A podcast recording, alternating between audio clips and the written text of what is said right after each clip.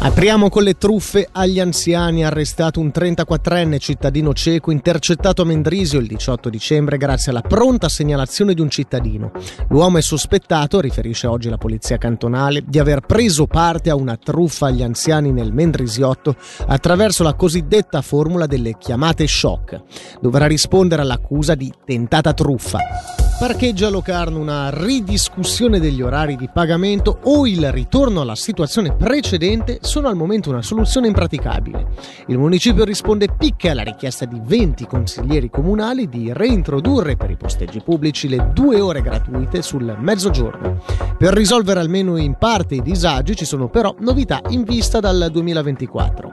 Sentiamole dal capo di Castero Davide Giovannacci al microfono di Nadia Lischer. Se pensiamo che è stato prolungato l'orario di pagamento dalle 7 del mattino alle 7 di sera, è possibile prolungare anche il pagamento a 12 ore. Fino a poco tempo fa era solo di 10 ore. Poi in zona San Martino Solduno abbiamo ampliato la zona blu per tutti i residenti e abbiamo anche in programma con gli esercenti di rivedere quello che sono le tasse del suolo pubblico con una riduzione. Andiamo incontro un po' alle richieste che hanno avuto visto che abbiamo creato qualche problema, anche se il problema sembra che si sta un po' ridimensionando funzionando. Il municipio nella sua risposta all'interpellanza lascia intendere che ci sarà un primo periodo di applicazione di questa nuova regolamentazione di pagamento e che dopo valuterà i vantaggi e gli svantaggi, quindi non è detto che si possa tornare in un futuro indietro? Sì, in effetti stiamo valutando quali sono i pro e i contro, se dovessimo vedere che sono più le contrarietà vedremo di, di rivedere un attimo, però appunto al momento non mi sembra che ci siano queste grosse criticità.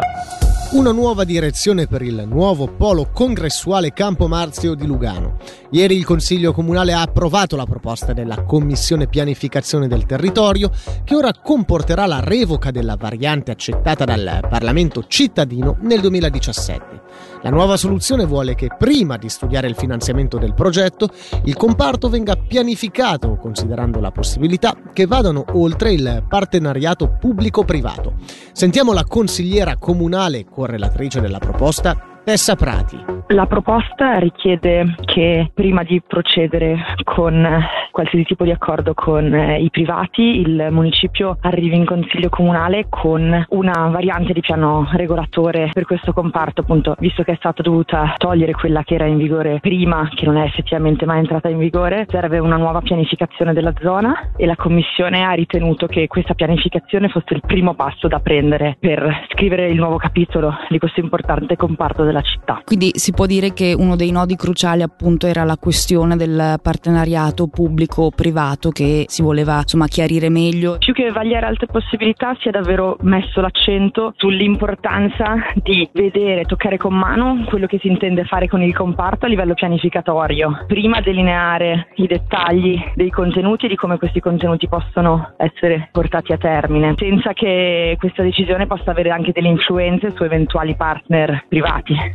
Cambio di presidenza in Adicasi, l'associazione dei direttori delle case per anziani della Svizzera italiana. Dal 1 gennaio 2024 sarà John Baldi il nuovo presidente, già membro del comitato e direttore amministrativo della Fondazione Opera Caritas di Sonvico, sostituirà Eliano Catelli.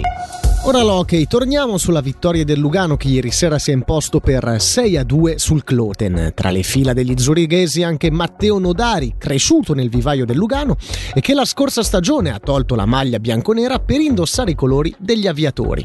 Quella di ieri è stata per lui la partita numero 800. Sentiamolo quindi. Sì, devo essere sincero, quando ho iniziato a giocare non pensavo di arrivare a 800 partite, quindi sono contento, un piccolo traguardo, peccato che stasera abbiamo perso, eh, però personalmente sono contento. Trovo che comunque non abbiamo giocato una brutta partita, 3-0 ci ha punito un po' subito all'inizio, dopo siamo ritornati, però poi dopo siamo andati di nuovo sotto, era difficile però da recuperare. Tra le fila del Lugano invece anche un debuttante, sentiamo le impressioni a caldo di Santin Golia che per la prima volta ieri è sceso sul ghiaccio. Era sicuramente molto emozionante la partita, cioè il debutto non è, non è una cosa proprio leggera.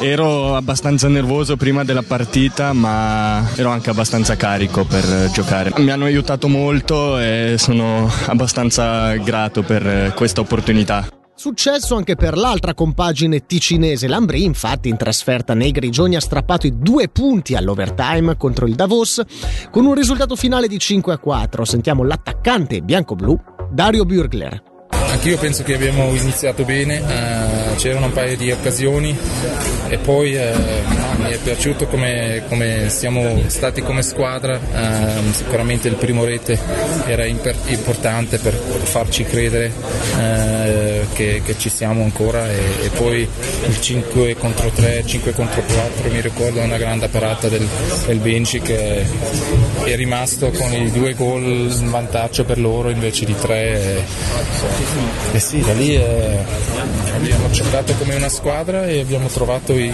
trovato i reti che, che c'erano bisogno. Per la meteo nel pomeriggio passaggio a tempo per lo più soleggiato, temperature minime fra meno 2 e 5 gradi, massime sui 12.